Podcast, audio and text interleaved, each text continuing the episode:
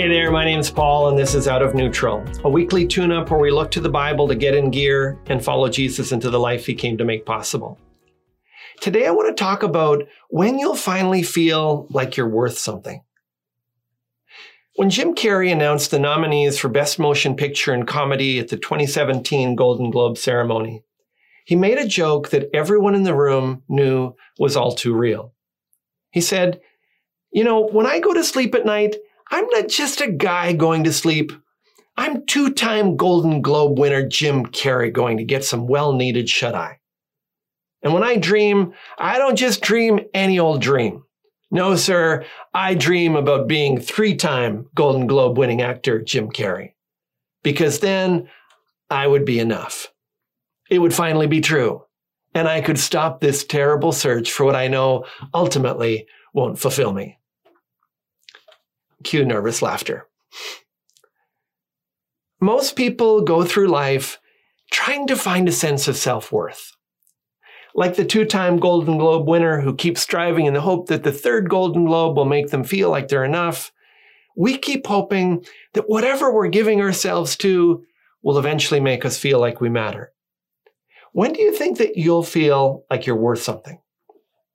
Do you think you'll feel like you're worth something when you're successful enough? Measuring our worth based on how successful we are starts while we're still in diapers and hear parents and relatives comparing our progress with less or more capable siblings and peers. Then in school, the grades come, and we hear the not-so-subtle message that we're as good as our last test. We learn to perform for whatever makes the adults cheer and end up entering adulthood determined to achieve, to prove our value. But as Jim Carrey experienced, the achievements are never enough.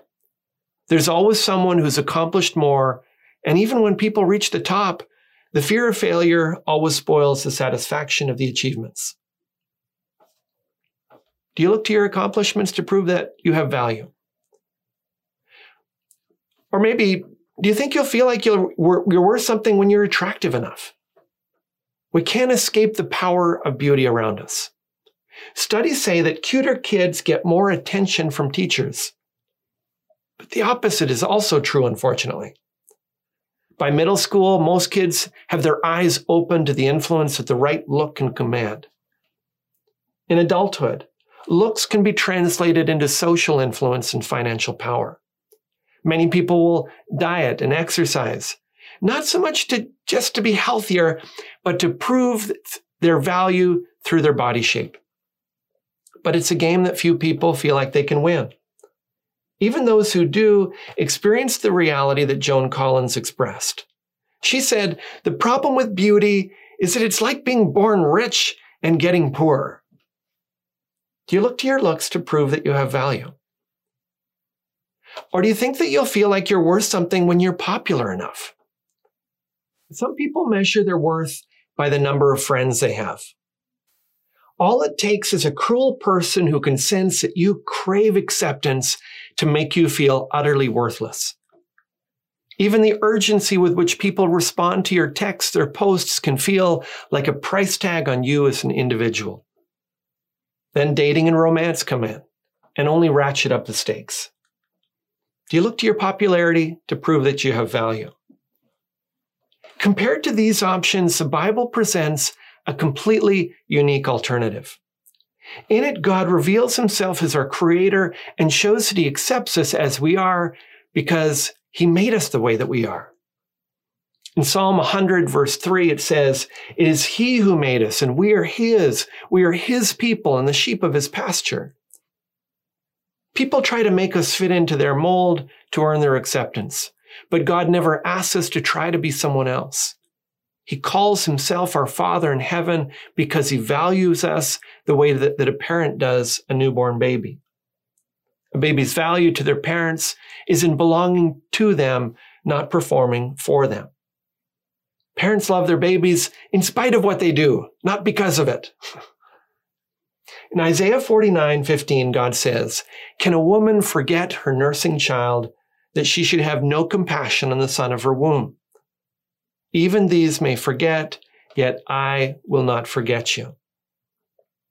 Now, just reading those words don't change a person. When you put your faith in the God who spoke them, though, they take on a new significance. By choosing to trust what God has said and deliberately feeding your hunger for self-worth in God's eyes rather than the harsh appraisal of the world, God can make you feel, finally, like you're worth something. As Jesus said, "Are not 5 sparrows sold for 2 pennies, and not one of them is forgotten before God? Why, even the hairs of your head are all numbered. Fear not, you are of more value than many sparrows." Now, if this is new to you and think it's something you'd like to explore, I've written a free 12-week course called The Unstuck Life that walks you through the essentials of Jesus' teachings in daily bite-sized messages that you can read or watch by video. To learn more, go to gracebc.ca/getunstuck. That's all for this time. If today's video has helped you get out of neutral, leave a comment, share it with your friends, and subscribe to join us on the journey.